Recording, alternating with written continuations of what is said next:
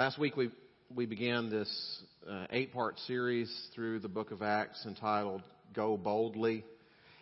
And uh, the reason for the series is real simple. I, I want us to be bold. Uh, uh unfortunately, sometimes we're not. Sometimes I, I get the sense that, and this includes me, sometimes our wishbone is where our backbone needs to be. And that's really unfortunate because if you are a believer, then you need to know that your DNA is boldness. Uh, and sometimes I think people kind of doubt that because you say, well, I just don't know that I'm shaped that way, or you don't know my personality or disposition. But, but the way you've been shaped is boldness. You know what DNA is? The DNA is what makes you you. And when we don't live in keeping with how we've been created to be, or recreated to be, supernaturally made to be, we don't get joy in our lives. In fact, if you're a parent, one of your responsibilities you know is to help your children not only come to grips with, but to actually accept and fall in love with the way that they've been made. And as parents, we know that if our children don't really fully embrace the way they've made, their gifts, their talents, their shape, they're not going to get joy out of their life. I was uh, doing some reading this last week, and, and I don't say this a lot, but I, I generally do try to read uh, a book a week, uh, but they're not always real thick. And so I came across this one book. It's entitled Spoon. Do we have a picture of that? Uh, now, before you judge me, I, I want you to know, and I'm not bragging, but, but I'm just saying, I read the whole book in one sitting. Uh, and so uh, here's, here's what the book's about. It's about this spoon named Spoon, very creative. And uh, Spoon isn't real happy with how he's been made to be, and so he spends some time thinking about, I wish I were, were a fork or, or you know, knife or chopsticks. And so let me just kind of read part of, part of it to you. I don't want to spoil the whole book for you. Uh, it's just that he says, It's just that I don't know. All my friends have it so much better than me. Like knife. Knife is so lucky he gets to cut, he gets to spread. I never get to cut or spread.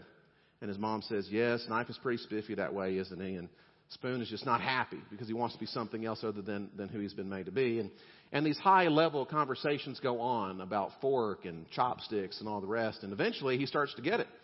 And he falls in love with who he's been made to be. And he's buying what his mom is telling him. Like, your friends will never know the joy of diving headlong into bowls of ice cream. They'll never be able to twirl around in a mug or relax in a hot cup of tea. And by the end of the story, Spoon is so excited about who he's been made to be, he can hardly go to sleep. Okay, that's the book. And now I just summarized it for you. But like I said, I read the whole thing in one sitting. But that's the, that's the story. And uh, the thing is, we have a certain DNA. We have a certain makeup a certain nature, certain characteristic, certain quality. We know that's true of us just as human beings. But if you are a member of the body of Christ, you have a particular DNA because we're all members of one and the same body. You want to guess what that DNA is? It's boldness. And you say, well, I'm just not so sure about that. Well, just read through the book of Acts. Okay? You can't help but see all throughout the book of Acts that if you're a member of the body of Christ and you've been given the Holy Spirit, you've got boldness. Okay, just so for example, let me just give you an overview real quickly. You get over to chapter four and then chapter five, you see that Peter and John they're they're preaching the gospel and the powers that be are saying, hey, you got to stop this, stop talking about Jesus, and they pray for more boldness and they get bolder and eventually they get arrested and they get thrown into prison and then they get flogged. The Sanhedrin, the powers that be say, you know, we're not taking this anymore flog them. And if you've seen the Passion of the Christ, you know that could leave your body permanently scarred and they get whipped within a, an inch of their life and all the rest. And if that's you and you're in that position, how do you respond? Do you pray, Dear Lord, please rain down fire and brimstone on these people? Dear Lord, just give me safety, you know, surround me with a hedge of protection, put angels around me, keep me safe. That's not how they respond. Peter and John in the early church, here's what they do. They actually rejoice in the midst of the suffering. Then they left the presence of the council, rejoicing that they were counted worthy to suffer dishonor for the name. And they keep preaching boldly. And it just keeps going on like this until you get to Acts chapter 15. And in Acts chapter 15, the church has its first major conflict. And they have this big old gathering of all the leaders. And the nature of the conflict is, is the church for us or is it for everyone? For whom is the church? and they have this big discussion and they see what God has been up to and they say, well, the church isn't just for us, it's actually for everyone. And then they put meat on the bones of their decision and the bottom line is they decide we're going to be bold because we see that God's been bringing in these Gentiles and even though reaching out to Gentiles and bringing Gentiles in is a, it's really difficult and it's stretching us and it's a different culture and all the rest, We are going to be bold. And they keep moving from there. Then you get to Acts 28, the end of the, the book, and there's Paul. Once again, he's in prison and he's in Rome and, and he's got this one guard and, and he's in solitary confinement essentially for a couple of years and, and he's writing letters. And when he's writing to the people, he never writes, hey, pray that I get out of jail. You know what he prays for? He says, I want you guys to pray with me for boldness. And then you get to the very last verse of the last chapter of the book of Acts, and here's what Luke says of Paul that he was proclaiming the kingdom of God and teaching about the Lord Jesus Christ with all boldness and without hindrance. And that's how the book ends. The book of Acts essentially ends with this implicit invitation. Now it's time for you to write your chapter. And what's the next chapter going to be? Are you going to write a story of boldness? Are you going to write a story of what you went to see because you went to see what it was that you didn't see before because you're willing to go wherever it was that God took you that you'd never been before? Or is the last chapter that you're going to write or the next chapter you're going to write going to be something along the lines of, well, you know, I lived a safe life and I prayed for safety and then I died without doing anything extraordinary for God and manifesting His Spirit in my life? In the uh, in the first service, there, there's a, a lady, some of you know her, Deb Anderson, and she gave me this little button, strangely enough, today. It said, "I'm an Acts 29er." She said, "You know what that means?" It's like, yeah, we're in Acts 29 right now. You're writing the story, or actually, it's Jesus Christ who's writing the story through you by the Holy Spirit. And the open ended question that we get at the end of the book of Acts is Are you running with the story or not? Are you going to be living in keeping with the DNA that has been given you or not? And so today, here's what we're doing. As we continue in this series entitled Go Boldly, we're going to go back to how the church got started, back when the church was born and spanked and when we breathed our first breath and it was the Holy Spirit because that gives us a really, really good picture of how God wanted it to be in us from the very beginning. We're getting to our DNA here. So we're going to talk about the beginning of the church. And before we get too far into that, let's just kind of talk about what we mean by church. Because if you're going to ask the average person, what do you think when you think about church? You know what they're going to say. They're going to say, oh, the church, it's a building, it's a set of doctrines, it's traditions, it's a hierarchy, it's a structure, it's a particular liturgy or way of worshiping or whatever. And that's not what church is. The Greek word for church is ekklesia.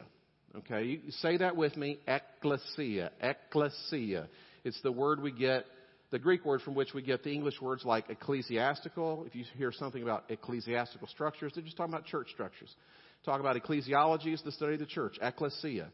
Now, the etymology, if you break it down, is ek, out, and klesia comes from the Greek verb kaleo, which is to call, the called out ones.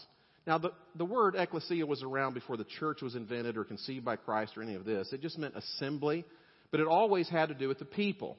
That's who the church is. We're, we're, the, we're the people, we're the assembly, we're the, the called out ones of Jesus Christ, empowered by His Spirit to go forth expanding the kingdom through the proclamation of the gospel. But it's, it's about the people. It's never been about the buildings or anything else.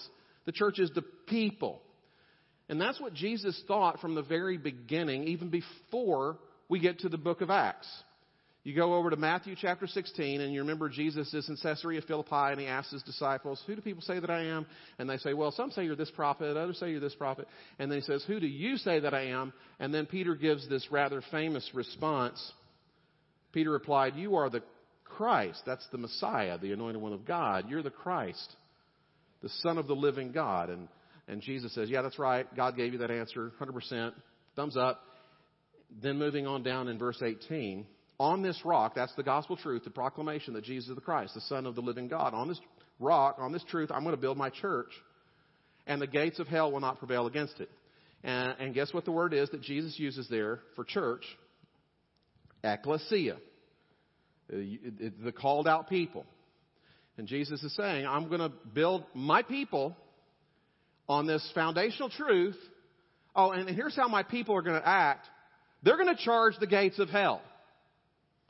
They're going to go forth boldly. And when they charge the gates of hell, the gates of hell are coming down.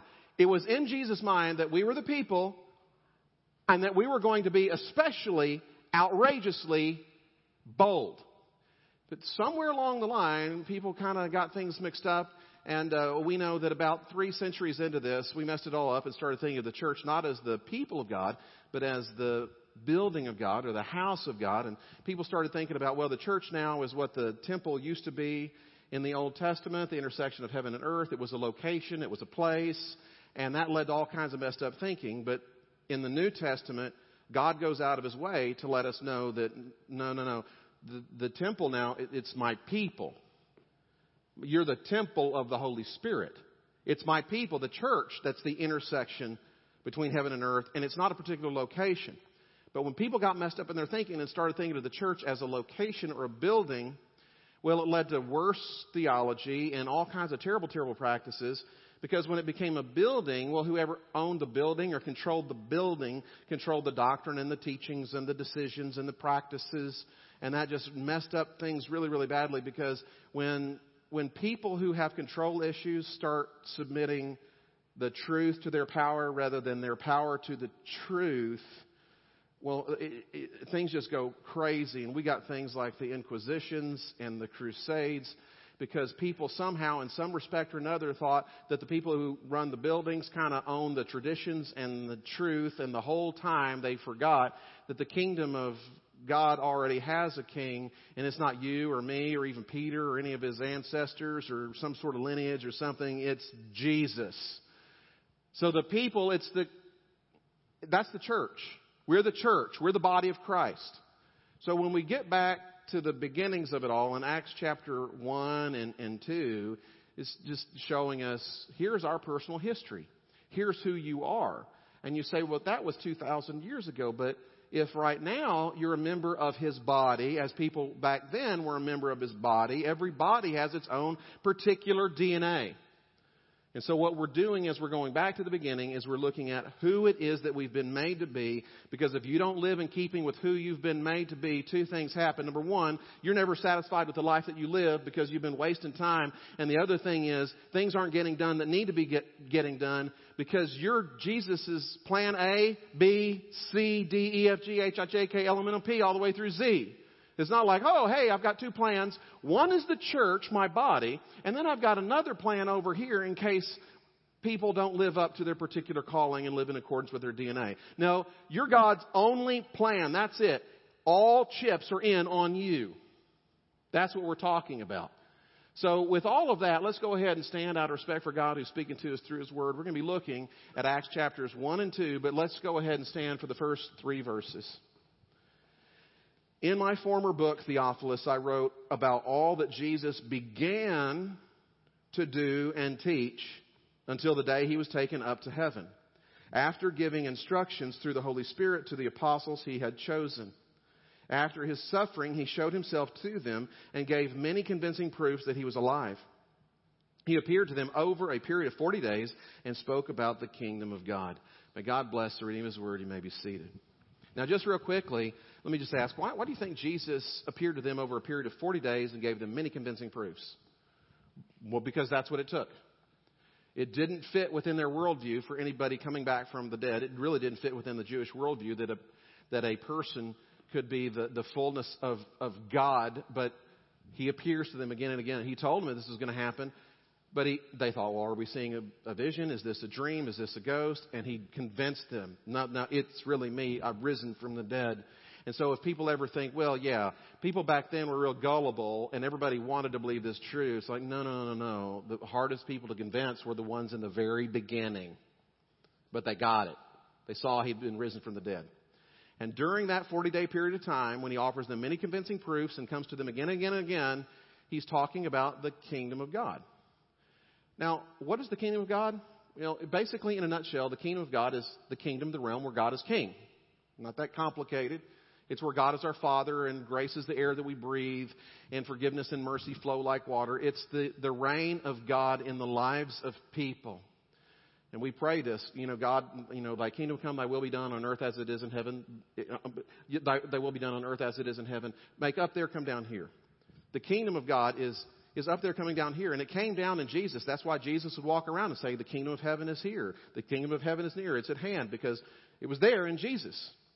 But in this time that Jesus is appearing to them again and again and again, a time of transition is happening, a, a moment of transition from the time when God was distinctly present, walking the earth in the body of Jesus, to the time when God would be distinctly present walking the earth, continuing to be in the body of Christ, only the body of Christ not being one body, but a multiplicity of body, his people, the church. In, in other words, when, when th- this is why Luke writes, I'm just telling you before in the Gospel of Luke, in this book that I wrote before, that's just about what Jesus began to do and teach. And the implication is Jesus is continuing the ministry that he began. Remember Jesus back in uh, John 17, he says, or John 16, he says, Look, I've, I've got to go that the Holy Spirit will come. And he talks in the book of John about how I'm sending you this guide, this, this comforter, this counselor, this teacher, and he's going to guide you in all truth. And he says, Greater things will you do than I. What is being communicated here is when Jesus suffered and died and rose again, that was great. All of that's big stuff, but so too is the ascension. When Jesus left and went up to heaven and is seated at the right hand of the Father, it doesn't mean that that's when his ministry ended. That's when his ministry began on a whole nother level. In other words, Jesus ascending to heaven doesn't mean that, oh, Jesus is no longer present. What the ascension means is Jesus is present all over. That Jesus continues to teach and to do great things by the power of the Holy Spirit from a position of all authority through us, His body. His body got bigger. And when you start thinking about it in those terms, which is exactly how Luke thinks about it, doesn't that kind of embolden you to recognize, hey, maybe I ought to put aside all of my little, you know, small agendas, and maybe I ought to set aside, you know, these low expectations. And maybe I ought to start looking at these obstacles as, in, in my life as not somehow insurmountable because Jesus Christ is still on the move and I'm His plan and His Spirit is at work in my life. His ministry is continuing on a whole other level and that's through me and through you. That's the conviction of the early church and it gets better. Look at what he says next. He says to the disciples, Hey, do not leave Jerusalem, but wait for the gift my Father promised which you have heard me speak about. For John baptized with water, but in a few days you're going to be baptized with the Holy Spirit. And Jesus has talked to them about this over in John chapter 7. It said, you know, that you're going to drink living waters and the Spirit's going to be flowing through you and all kinds of incredible things are going to happen and greater things will you do than I and it's coming. And then the disciples say this. So when they met together, they asked him, Lord, are you at this time going to restore the kingdom of Israel? And Jesus like, oh man, you guys are still thinking about a geopolitical worldly power, and I'm thinking about the divine power of God up there coming down here in people's lives globally. You're concerned about me pushing aside the political and, and religious powers so that I, as the intersection of heaven and earth, can somehow rule over this little piece of territory in the Middle East. It's very frustrating, but you know, sometimes disciples are kind of slow to catch on. And so Jesus just tells them, look, it's not for you to know the times or the days the Father set by his own authority. In other words, that's not your concern. That's the Father's business. I got bigger fish for you to fry. I got bigger things on my mind. Here's your grand calling. Here's what's happening. Here's your DNA. Here's what you need to be focused on. Verse 8. But you will receive power when the Holy Spirit comes on you. And you will be my witnesses in Jerusalem and all Judea and Samaria and to the utter ends of the earth. In other words, the big calling here is you're going to be my witnesses. And in the Greek, the word witness means witness. It's just like, you know, you get on the stand in, in a court of law and you just tell what it is that you've seen and heard. Jesus Christ suffered, He died, He you know, he's crucified, he died, he got buried, rose again from the dead. You just tell the facts. It's not just the promotion of a philosophy or a particular worldview or all the teachings of Jesus. You're just testifying to what you've seen and heard. And you're going to do this in Jerusalem. To which they would have said, oh, wait a second, I'm not so sure about that because Jesus, didn't you just get killed in Jerusalem like 50, 50 days ago? And you're going to be my witnesses in, in Judea, which is a little bit better because the broader area, they kind of like Jesus. He was, he was, people were a fan. And you're going to be my witnesses in Samaria. No, that's terrible because the Samaritans were the people nobody really wanted to have anything to do with. That was the ethnic group that they thought didn't even belong in the land. And then he says, You're going to be my witnesses to the utter ends of the earth, to which the disciples were probably thinking, Okay, uh, Jesus, you know how big the world is? To which Jesus saying, You guys have no idea. But, anyways, here's how it goes He sends the Holy Spirit, and they're going to be witnesses where it's difficult, where it's pleasant, to people that they may naturally not want to have anything to do with, and to the utter ends of the earth, which means they're going to be totally stretched. But when the Holy Spirit comes, here's what's going to happen. You're going to be my witnesses. And that's basically the summary of, of chapter 1. Now, they don't exactly know what to do as they're waiting for the Holy Spirit. Jesus ascends. The Holy Spirit hadn't come, so they gather together. They pray. They re- replace Judas, who betrays Jesus. And, and that brings us to the end of that chapter. And then the story really picks up in chapter 2, verse 1. When the day of Pentecost came, they were all together in one place. Now, Pentecost is 50 days after Passover. Where did the first Passover take place? In what country? It's not Israel, Egypt. Yeah, you remember the story. You, you remember the conflict between Charlton Heston and Yul Brynner, right? And uh, the people are in bondage, and Jesus sets them free. But when Jesus takes them out of bondage, um, when God does this, He brings them to a place. It's not just that He takes them from somewhere, He's bringing them to somewhere. And He brings them to Mount Sinai where the law is given, and the people are, are, are now basically given an identity. They're formed into a nation at Mount Sinai. And Mount Sinai happens 50 days, according to the tradition, 50 days after they're brought out of their captivity. That's Pentecost. And so the, eventually the Jews start celebrating Pentecost in this feast of first fruits, which was them thanking God for what was yet to come. When we celebrate Thanksgiving, we thank God for what has already come, what we already have, what He's already blessed us with. But the Feast of First Fruits associated with Pentecost was a thanking of God. Thank you for what it is that you're going to give us. All of these things are wrapped up in Pentecost. So it's interesting that the Holy Spirit comes on Pentecost because that's the time when God gives a unique identity to his people. It's the time when God in chapter 2 is essentially saying, I'm giving you a foretaste of what is yet to come. I'm giving you a, a taste of what it is that is in store for you, what I want to do and accomplish through you. And back in the Old Testament, I came down on Mount Sinai, this mountain that no one was allowed to touch, but now in chapter 2, he's coming down upon his people. His people are the mountain of God's presence, and they're the ones that are going to be touching the utter ends of the earth. Check this out in verse 2. Suddenly, a sound like the blowing of a violent wind came from heaven and filled the whole house where they, that's the 120 of them who were praying, were sitting. They saw what seemed to be tongues of fire that separated and came to rest on each one of them. And if you remember in the book of Exodus, on Mount Sinai, there's the, the storm, the wind, and then there's the fire. Same thing happening here on the day of Pentecost when the Holy Spirit comes. Now, there were staying in Jerusalem God fearing Jews from every nation under heaven. When they heard the sound, a crowd came together in bewilderment. The crowd's going, What in the world's going on? Because each one heard them speaking in his own language. Utterly amazed, they asked, Are not all these men who were speaking Galileans? Then how is it that each of us hears them in his own native language? Okay, moving on down to verse 12. We hear them declaring the wonders of God in our own tongues. Amazed and perplexed, they asked one another, What does this mean? Some, however, made fun of them and said, They have had too much wine. So, what does God do here? He takes this comparatively small group of people huddled together in prayer, and He pours out His Holy Spirit on them, and, and they start speaking in languages that they haven't studied. And in verses 9 through 11, it talks about 15 different cultures, ethnicities, people groups. This is amazing. And, and here's the point you, you've got to notice this, and it is, it is so remarkable. From day one, the church never was one language or one culture.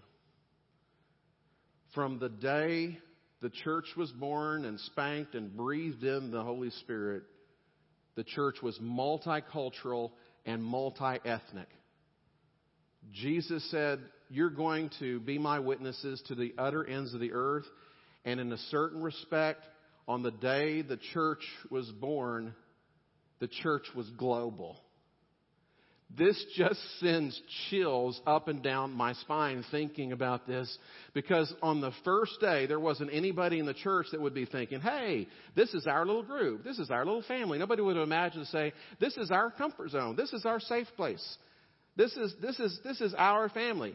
Because from day one, Jesus operates in such a way through the Holy Spirit as to send people out saying, now is your time to be bold.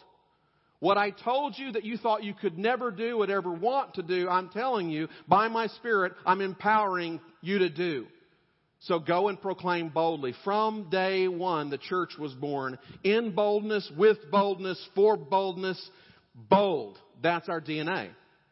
Now here's Peter, and he stands up on opening day and he figures, well, it's entirely appropriate that I proclaim the gospel to these people because while lots of people are proclaiming the gospel and the wonders of God in these different languages, people have gathered together and it's up to Peter to sort of define some things and, and, you know, wrap it all up, put a bow on top. And so he stands up on opening day and here's what he says, and this is so interesting the way Peter begins this. He starts saying, listen carefully to what I say. These people are not drunk as you suppose. It's only nine in the morning. Now, I want you to notice something.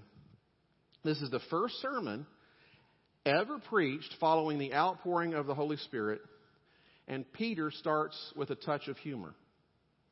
Okay, did, did you get this? Hey, I just want you guys to know we're not drunk because we followers of Jesus, we don't start our wine drinking until the afternoon. I mean, that, that's what he's doing. Now, I, I love, now, if you didn't catch the humor, you don't find that funny, it's just because you've been a Baptist for way too long, okay? but he starts out with some humor here, and I love this, and I want to point this out because being filled with the Holy Spirit and taking yourself too seriously do not go together. There's something about grace where you can kind of laugh at yourself and the situation. You don't take yourself too seriously and you have to defend yourself and all the rest because He's righteous, I'm not, and I'm all okay with this. And so he starts out with a touch of humor, and I think probably part of the reason that some of the people thought, well, they've been, they've been drinking too much wine is because everybody was happy. Uh, because in the Old Testament, in Jewish culture, wine was associated with joy. And so when they're talking about the wonders and the signs and the miracles of God, people are ecstatic. They're excited. They're joyful. And so if you're filled with the Holy Spirit, there's joy and there's humor. That's the tone of Peter. I love it. But then he gets right to the heart of the message, and it's the message that all of us should essentially be proclaiming. Here it is. Jesus of Nazareth was a man accredited by God to you by miracles, wonders, and signs which God did among you through him, as you yourselves know. This man was handed over to you by God's set purpose. This was God's plan and foreknowledge. He, he knew this. He knew it was coming. It was a so plan. He worked his plan out according to his own glorious purposes, and you, with the help of wicked men, put him to death by nailing him on the cross. And this is so pointed. You people killed Jesus. I mean, that's, you know, wow. You know, I just got accused of killing Jesus. Well, yeah. And uh, it was our sins that put Jesus on the cross. This is so bold. This is so very clear. And then we don't have time to look at all this, but he references all kinds of scriptures that they would have considered authoritative, demonstrating that this was in, in accordance with God's plan and his foreknowledge. And although they, with wicked men, put Jesus to death, this was in his plan all along, that though they wanted to kill him, he was the King of Kings and Lord of Lords, he was the Messiah, but he willingly went before them as their King, dying for them. Talk about a heart wound. Verse 32, later on, God has raised this Jesus to life, and we are all witnesses of the fact exalted to the right hand of God, he has received from the Father the promised Holy Spirit and has poured out what you now see and hear. In other words, hey, this is just God at work in our lives. What we're saying, what you're seeing, what you're hearing, what, what you're witnessing here, that's just God bearing witness through us. And so while there's boldness, there's incredible humility because they're saying, this isn't us. This isn't me. It's not that we're so incredibly wonderful or, you know, I'll pat myself on the back, look at me speaking in these other tongues, and say, this is all God. And so there's tremendous boldness, but it's a boldness that is born of a humility that recognizes I am right now a part of something that is so much greater than me. And in that humility, you embrace what it is that God is doing through your life rather than fighting against it. And that's what gives the boldness that is particularly joyful because you recognize in the midst of the testimony, I am so privileged to be talking to you about the wonders of God. I'm so privileged to be one of His people and it is a blessing. And I'm speaking to you from a point of humility. And what God is doing in my life, He wants to do in your life too. That's the essence of what they're saying. And then He gets down to verse 36, and this is so bold. Therefore, let all Israel be assured of this. God has made this Jesus, whom you crucified, both Lord and Christ. And this is revolutionary because at the time, you're only allowed to basically say, Caesar is Lord. He's the one who's in control. He's the one who's running the shots. He's the one who runs the world. And, and he's saying, no, this is Jesus. He's the one who's in control. And so the Almighty who become flesh, He did this all for you and you wanted to kill Him. But even when He knew you were wanting to kill Him, He was wanting to die for you. And just this realization of what has occurred and what they've done and what he's done utterly undoes them, breaks them, cuts them to the heart. And the crowd says to Peter and the other apostles, Brothers, what shall we do? And Peter says, Attend church regularly. No, that's, that's not really what he said. Um, he says, Repent and be baptized, every one of you, in the name of Jesus Christ for the forgiveness of your sins God. And you will receive the gift of the Holy Spirit, which, of course, is nothing less than God indwelling you as His temple. You and me, those of us who killed Christ, intersection of heaven and earth. The promise is for you and your children and for all who are far off, for all whom the Lord God will call. In other words, this isn't just for you, and it's not just for the people in Jerusalem, and it's not just for your children. It's for all whom God will call. And that means as soon as you receive this message, it's up to you to bring this message to others because this isn't just for you. It wasn't just for us, it's not just for you, it's for all whom God will call. Now, what do they have to do? Well, he says repent and be baptized. Now, repent is a fancy word, and I'm just going to cut right to the chase. You know, well, it means turn around, do a 180. Well, yeah, that's kind of part of it. But it's to turn, it's to do a 180 in your thinking, too. It has to do with your mind and the disposition of your life, where everything in your thinking, everything in your behavior turns toward Christ where you stop trusting in what you do and what you could do and in what Jesus Christ has done and everything your behaviors, your thinking, your attitude, your disposition, your lifestyle it's all centered around Jesus. That's repentance. And so he says, get baptized. Why? Because baptism is just about, you know, you come forward, you jump in the water, and you get dunked. It's being immersed in Jesus. You identify yourself with him in terms of his death and his burial and his resurrection. In other words, he's saying you, you, need to, you need to repent and make it public in a way where you let everybody know that your life is in Christ. That it's no longer you who live, but, but it's Christ who lives in you. That's the whole point, and it is radical. Repent and come up here, jump in the water. You came one way, you're leaving another. You came here dry, you got to leave wet and 3,000 people take him up on it and they jump in the water. Now that's super bold, but it's the only appropriate response to a message that's bold, boldly given. When it's a bold and clear message, the only appropriate response is a bold one. And that's what people do. And that's how the church gets started. That's our DNA. Is boldness. And we know from church history that follows that in, the next in the next couple of centuries, millions and millions of Romans are brought into this movement of God.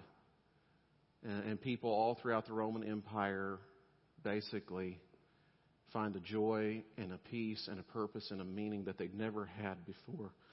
Bold. So the question is now, okay, are we living in keeping with our DNA, or are we in some respect or another resisting it and, and fighting against it? And I'd have to say, there are a lot of us here that I know are being bold. I just want to give you one example of this. Is kind of it, it does my heart good.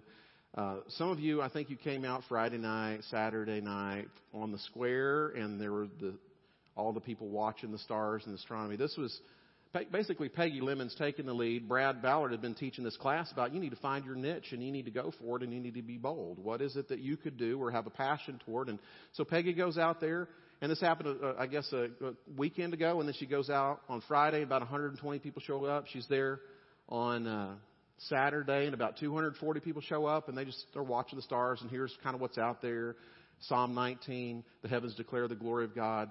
The, you know, the, the skies declare his handiwork. And people are just coming and they're having conversations and they're out there, you know, looking at Mars and Venus and all the rest. And, and I guess Saturn's rings, just really cool.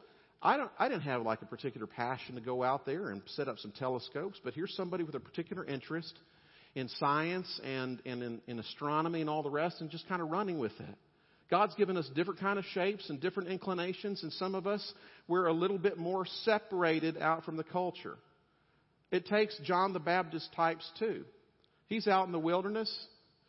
He, you know, he doesn't shower. Not, now, if that's you, please do at least once a week, okay? But he's kind of separated from the culture. He's kind of a weird dude, and Jesus says he's the most righteous person.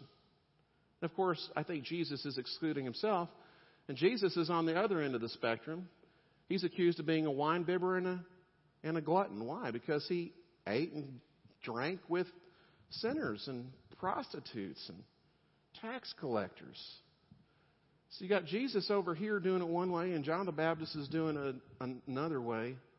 And Jesus didn't eat too much, and he didn't drink too much wine, but and John the Baptist wasn't a jerk, but they just took kind of different paths and reached different people, but in different respects and different ways were incredibly bold. How is boldness showing up in your DNA? I want to close this morning. I'm going to invite the, the praise team up here. You can go ahead and take your places. And the rest of us, I just want us to bow our heads, close our eyes, and I'm just going to read some questions for your own meditation and consideration. Just between you and God, just answer these questions as best you can. Here we are 2,000 years later. Do you have a profound sense of God's calling on your life to be a witness? do you live with this awareness that, that as the body of Christ, we are the temple of God, the holy mountain upon which God has come down, the point of intersection between heaven and earth for people? Do you live a life and pray prayers that reflect your confidence that Jesus is alive and on his throne and is authoritatively at work in this world through us? Are you confident that God is on the move, even to the ends of the earth?